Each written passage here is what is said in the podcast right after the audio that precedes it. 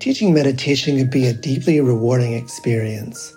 Help others improve their mental and emotional well being, reduce stress, improve focus, increase self awareness and self regulation, all while deepening your own practice and understanding. Join acclaimed author, Buddhist teacher, and Emmy Award winning musician David Nichtern on Tuesday, May 28th at 6 p.m. Eastern Time for a free online discussion on teaching meditation Dharma Moon's renowned mindfulness meditation teacher training program. Get certified by Dharma Moon to teach meditation, lead group practice sessions, and work with individual students. Visit dharmamoon.com slash be here now for more info and to reserve your spot for the free online event with David Nichtern on May 28th. I'm Rachel, the creative director for Ram Dass's Love Serve Remember Foundation, and I'd like to welcome you to our Inner Academy, a virtual Dharma hall where our family of wisdom teachers will help you navigate your daily life by bringing ancient wisdom into a modern context. With over 200 hours of audio and video teachings, meditations, and practices from teachers like Ram Dass, Krishna Das, Sharon Salzberg, Jack Kornfield, Roshi Joan Halifax, Joseph Goldstein, and many more, the Inner Academy is your core resource for finding balance, presence, and navigating the ups and downs of your daily life. The Inner Academy has guidance for every step of your journey. Choose from an annual or monthly membership and gain access to past and future courses, retreat replays, virtual community, and much more. If you've been familiar with Love Serve Remember Foundation for a while, you'll know that most of our offerings are given freely or on a sliding scale basis. So when you subscribe to the Inner Academy, you're paying it forward and bolstering our ability to continue creating accessible offerings for all in the future, as Ram Dass wished for us to do. Be here now and start your journey with Ram Dass's Inner Academy today. For more, visit ramdass.org forward slash inner academy.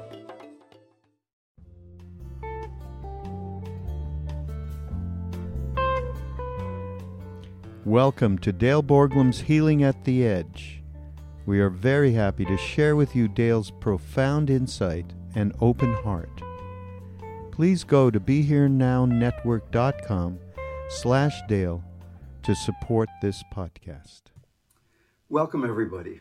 This is Ramdev, Dale Borglum, at the Healing at the Edge podcast channel of the Be Here Now podcast network. That's always a mouthful, isn't it?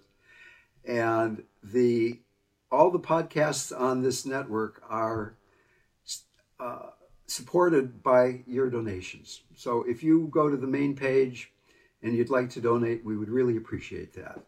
Getting on now to what we'd really like to talk about is today I'm so happy to be here with my old friend, John Fox. John is the founder and executive director of the Institute for Poetic Medicine, which is an organization that uses the writing of poetry as a healing modality.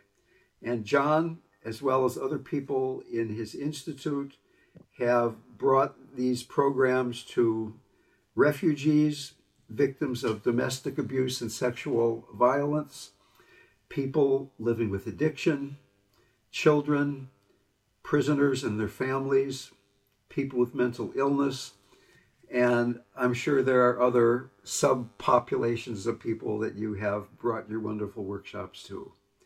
So, John, welcome. Great to be with you today. Thanks, Dale. Um, how are you this morning?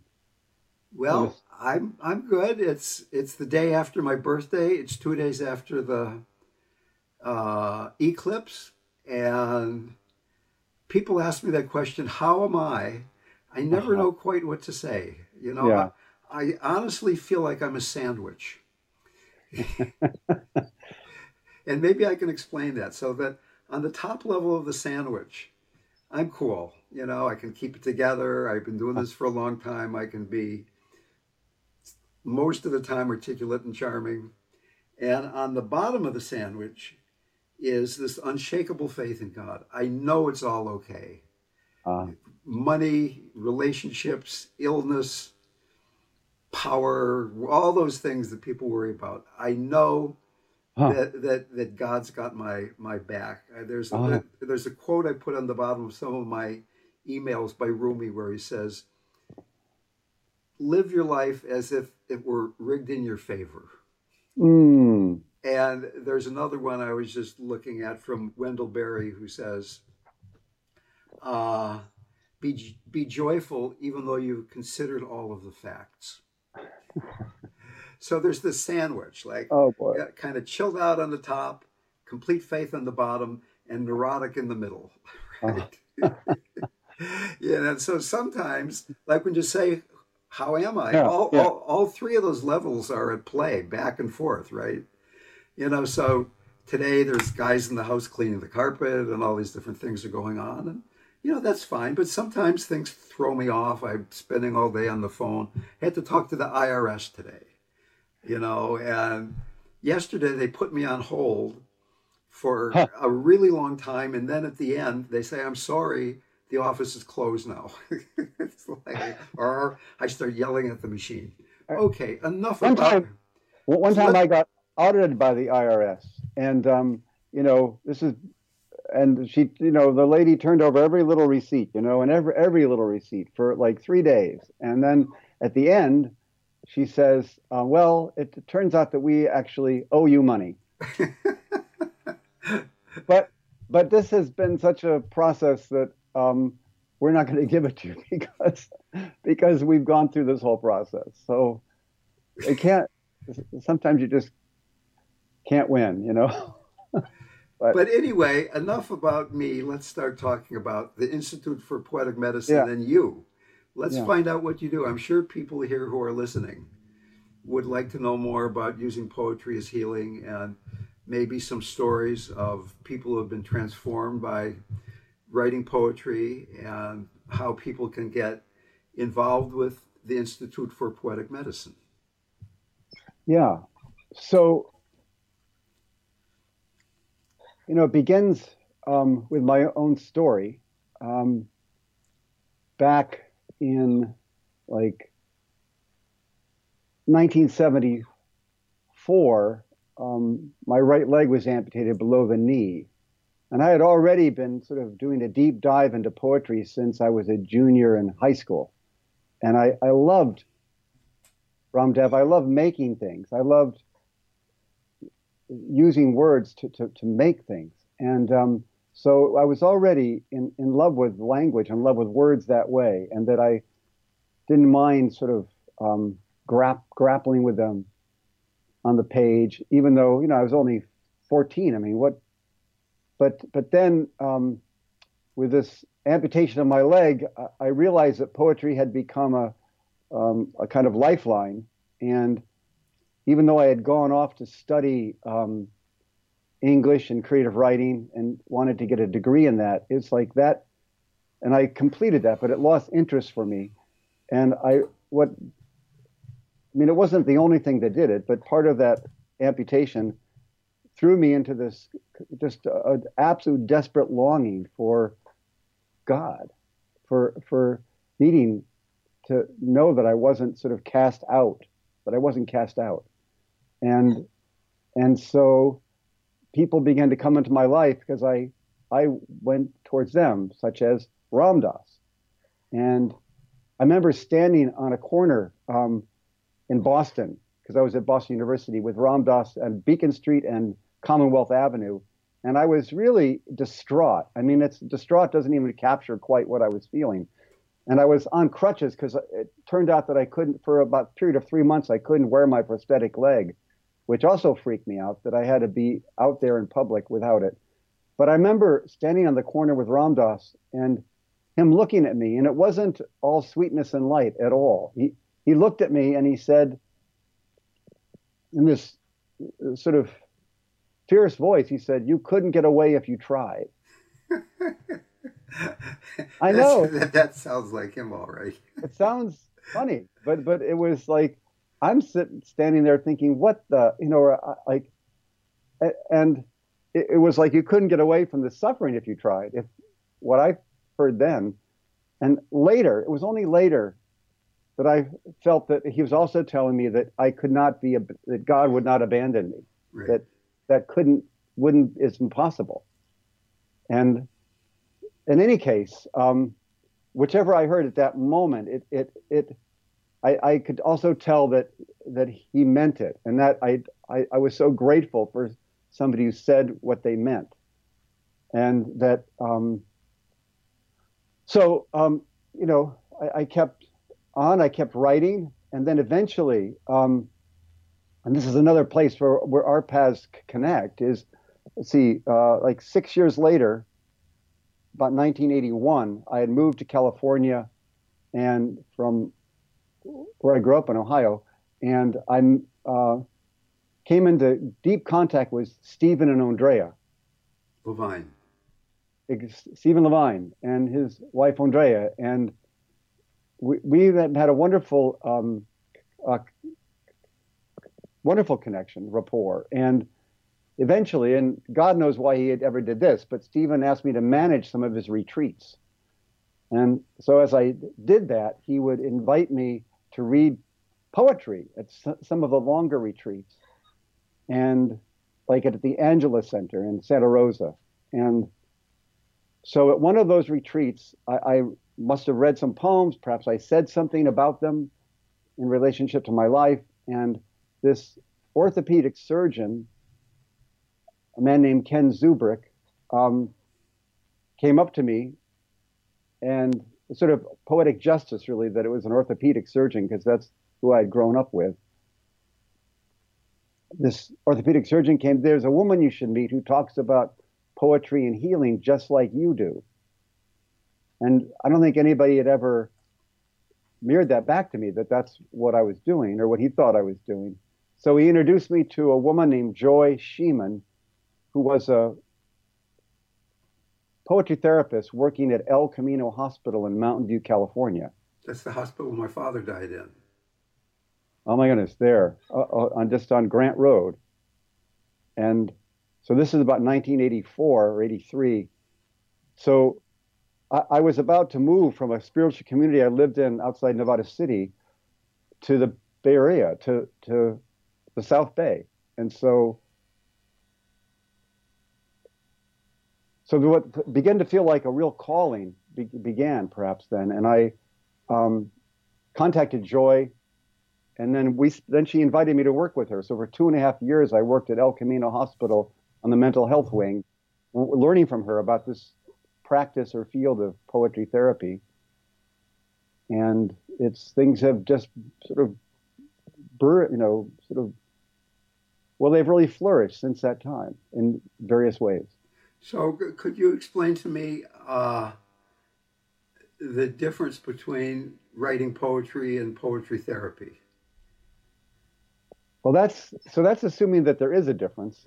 Um, well, she taught you something for a few years. I mean, I just no. I thought in my naivete that you had these workshops and these retreats and things, and people just came and wrote poetry, and then writing that they got more in touch with their feelings and healing right. happened. Well, that's all. That's all. That's all true. And so, so what, what, did what did she teach you for two years then? I, I I believe she taught me how to listen. Like like I began to listen. Um, I think I could listen before, but I, I really when I um, began this work at at One South with Joy, and I knew there was lots to learn about poems, about how to you know bring them to people, how to suggest writing prompts, um, but I asked myself, I said, what am I here to learn? What do I really, really need to learn if I'm going to do this? And this poem came uh, on its own, pretty whole. I just say it to you now. Sure. So it's called When Someone Deeply Listens to You. When someone deeply listens to you, it's like holding out the dented cup you've had since childhood and watching it fill up with cold, fresh water. When it balances on top of the brim, you are understood. When it overflows and touches your skin, you are loved. When someone deeply listens to you, the room where you stay starts a new life, and the place where you wrote your first poem begins to glow in your mind's eye. It is as if gold has been discovered. When someone deeply listens to you, your bare feet are on the earth. and a beloved land that seemed distant is now at home within you. When someone deeply listens to you. Your bare feet are on the earth, and a beloved land that seemed distant is now at home within you. Beautiful. So suppose that suppose somebody's listening to this podcast. Yeah.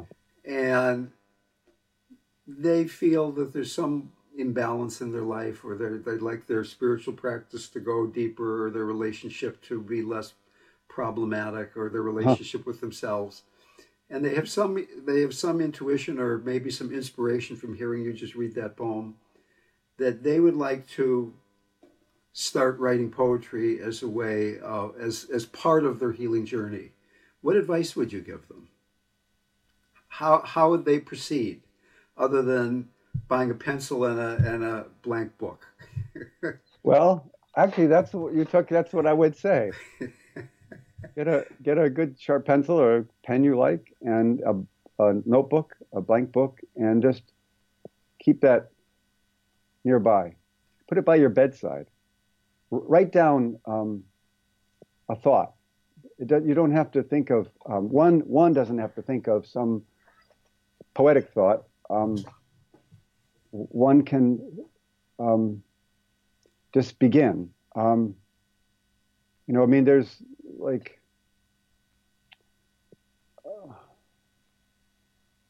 there's there's a, there's a poem. It it goes, "Do not wipe your tears away. Let them flow down your cheek. Let them create a stream on your face, to allow the healing waters to flow. Let them." And so, um, so I could just just to people listening right now at this moment, um, take those that first line that says, "Do not wipe your tears. Make it, do not wipe my tears away. Dot, dot, dot. And then there's a phrase, let them, let them, let them. So include that. Make a poem using those two phrases. The beginning phrase, prompt line, do not wipe my tears away. And then just the two words, let them. And, go, and right from there.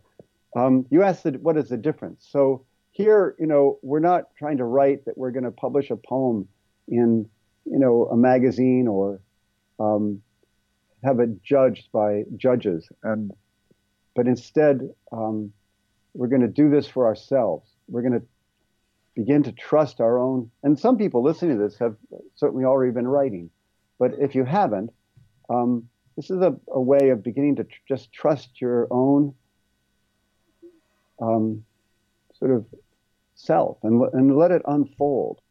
Um, so write that down and then find a friend who you feel would just you just say I just like you to listen. I don't I don't need you to make any kind of you know interpretation or comment. Just would you just li- like a poem about listening? Would you just listen to me and you know see if you can find a fairly quiet place and just read them, share that poem with them, and then see how that feels in your heart.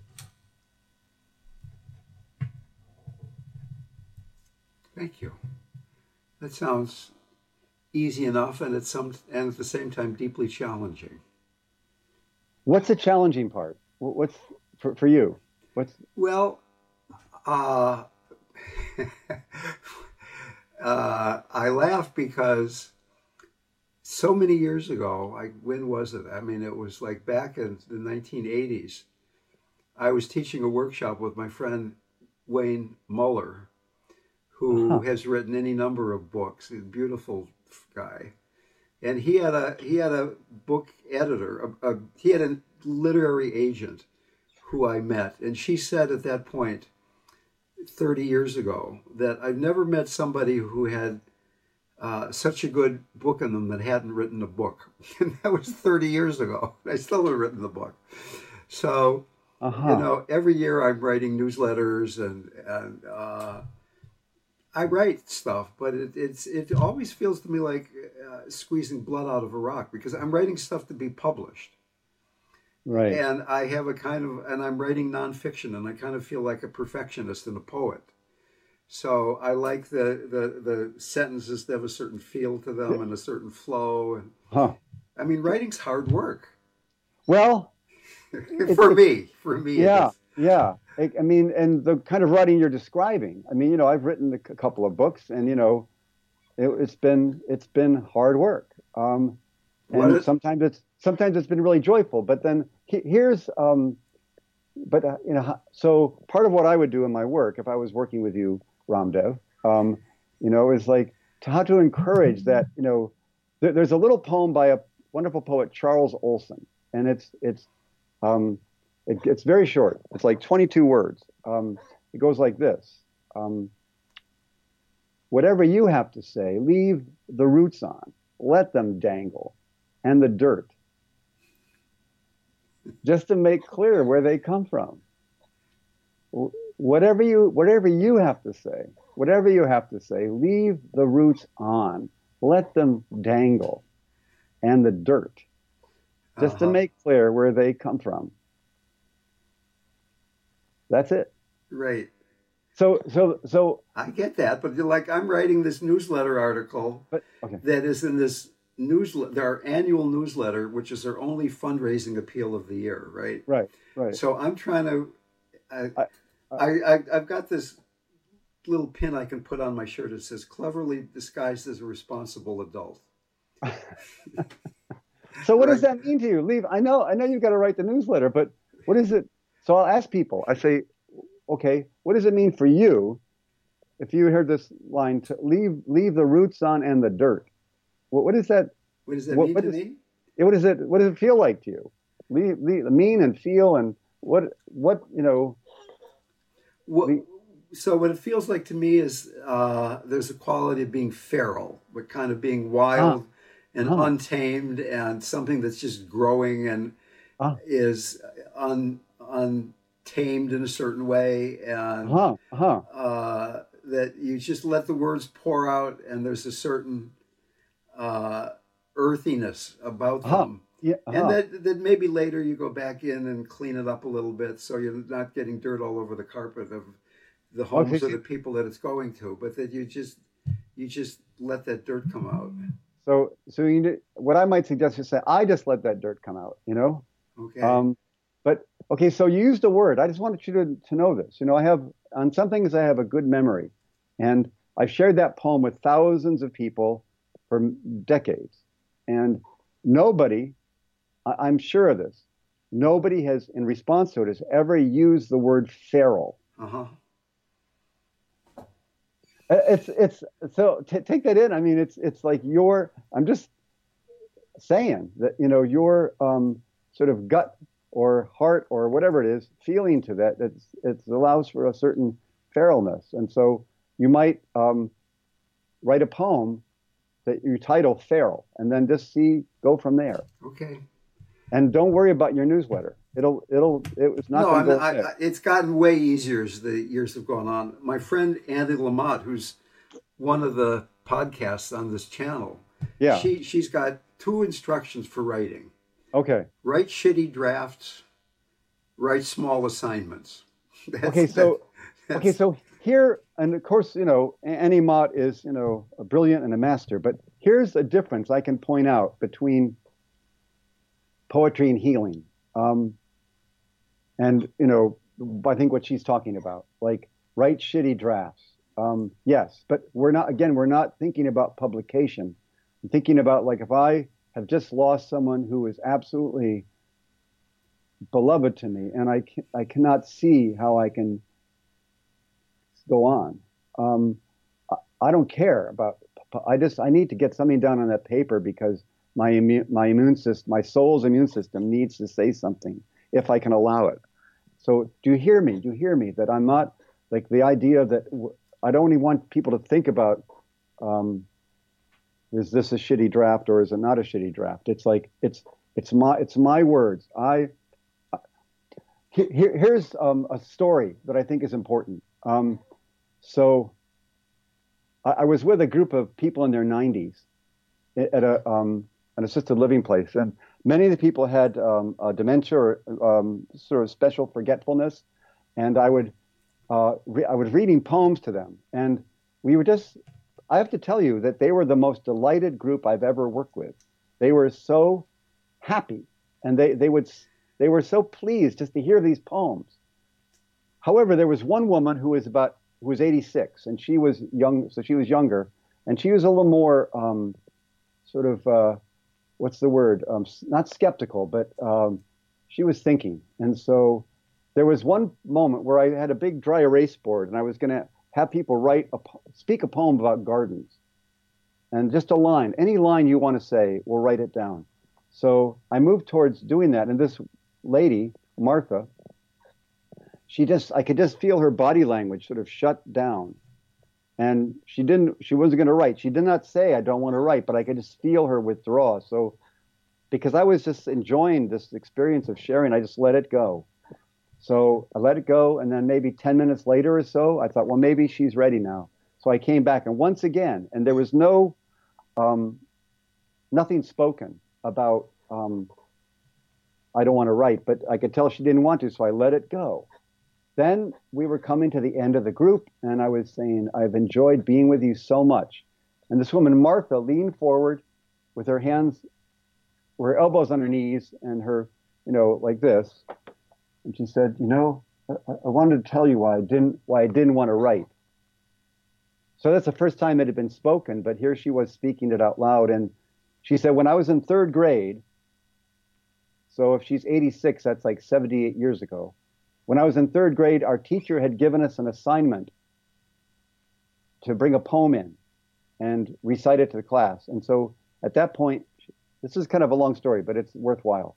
So she stood up with her walker, and you know she her, her, her she was balanced on her walker. Her, her shoulders were straight. Her she had real um, posture, and so then she she said this poem and it wasn't a haiku. It was a, it was a fairly you know medium-sized poem that she knew by heart, that she had memorized for her third grade class.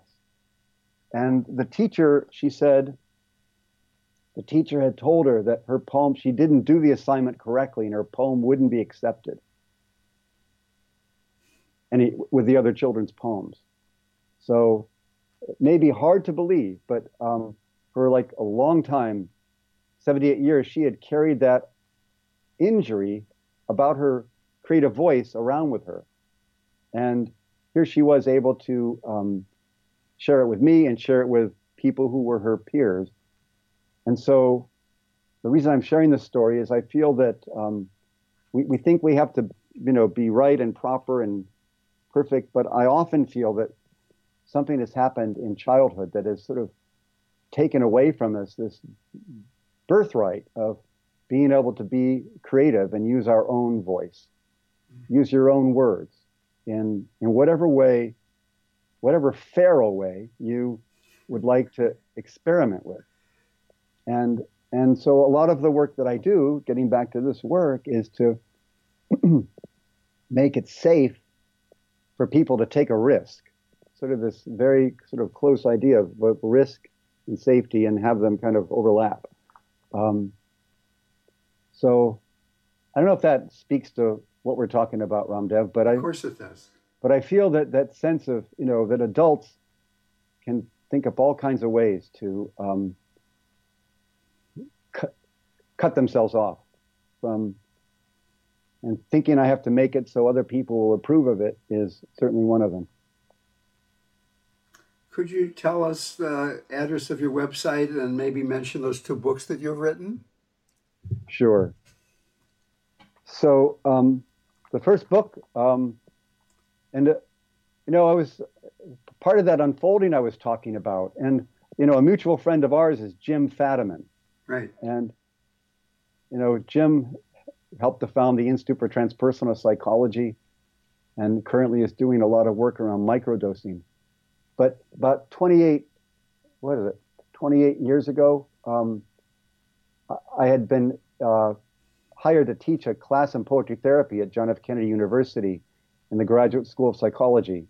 So I, I put together um, a course reader for that about poetry therapy like 300 pages of articles and stuff about using poetry as healing. And I thought, well, I've never done this before. I better take it to somebody who knows what they're doing. So I, I took this course reader to Jim Fadiman. I remember standing on his the apron of his driveway on Colby in Menlo Park, and he was looking through this book of course, this course reader. He said, "You should make a copy of this and send it to Jeremy Tarcher."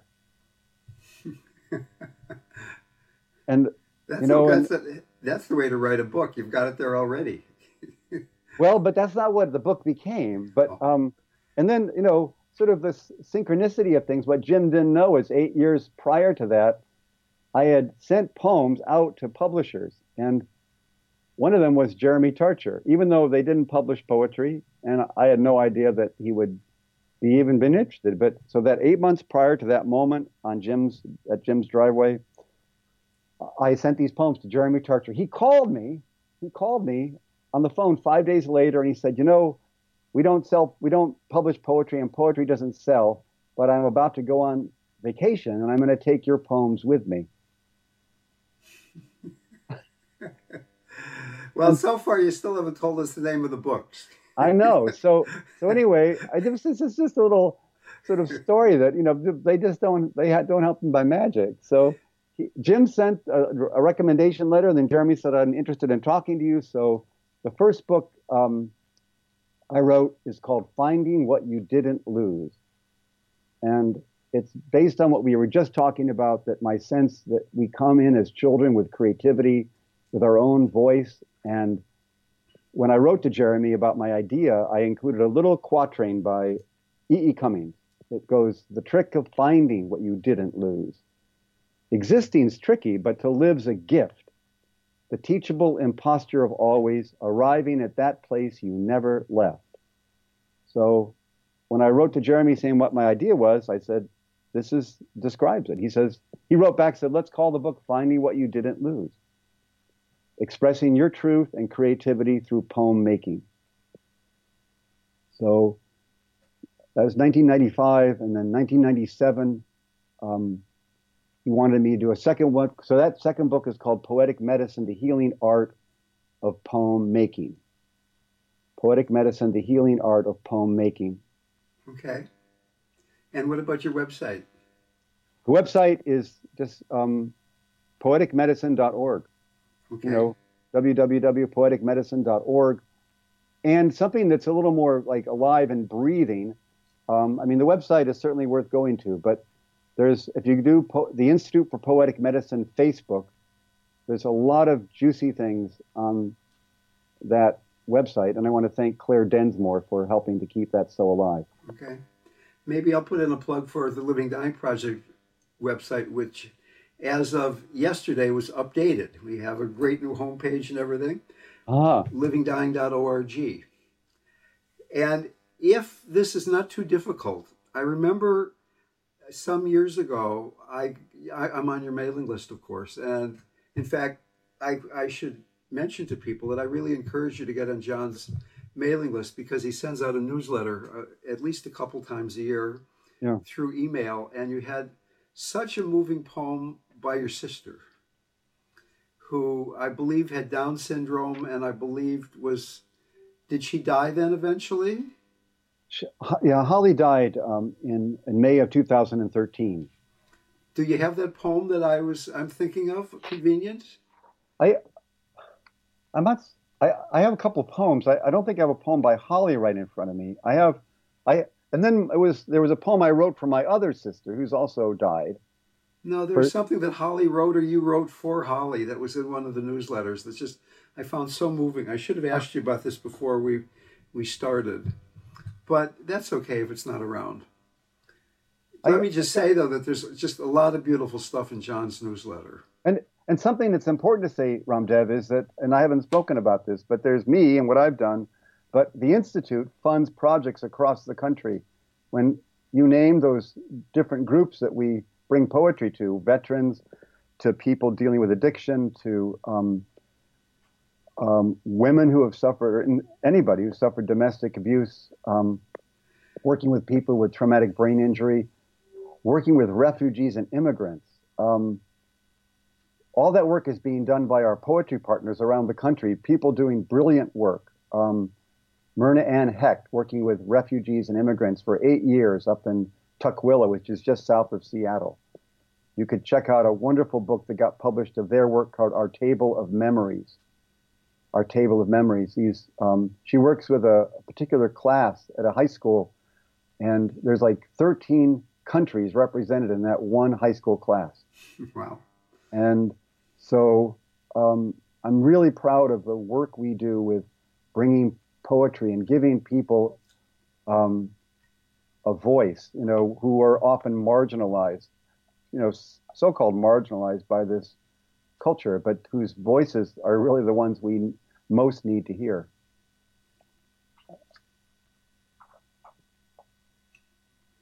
I, so I do be- have, Before we bring it to a close, do you have a poem or two that you'd like to read? yeah. Let's see. Um, so, okay, so this is a grief poem. This is a poem that I wrote after my sister Holly died. Um, you know, for a year, it was, you know, I could just start thinking about her. I just start crying. I, you know, it was just how it was. I mean, she's. Wish we had a way to show her picture. But I wrote a poem called Days of Rain. Days of Rain. Open me up to feel due words. Philip Booth. I want the losing it all, as when it rains hard. I want letting it all loose, to open myself to the only true opener of my freer, falling feeling. I want that dense drape of drenched space to drop into the entire air, the atmosphere, the ache, fall there, drawn down, drowned into the lowest ground of the great and good grieving, soaked into that low place of kind green grass and further then into the darker grit that gathers it, the one who finally gets it, who becomes exactly what it is, the one who lets the grieving sound out again, yet now wholly held returns it to the singular heart of mine that might, may, must grow greater through love's loss.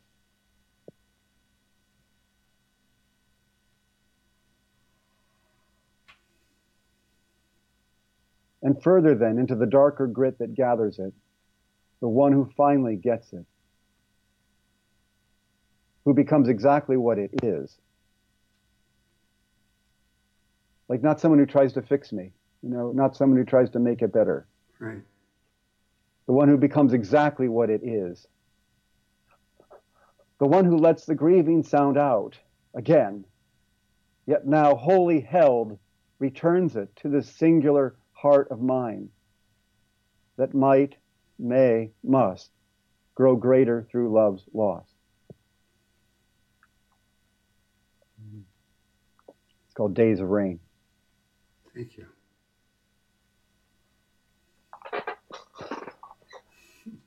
So, So, uh, John and I have been having a conversation. I don't know if it's how clear it is, but John and I uh, see each other, are in each other's presence very seldom. But for some reason, there's always been a deep, deep love between us. Uh, as I mentioned, he wrote to the Hanuman Foundation back in 1974, and I wrote back.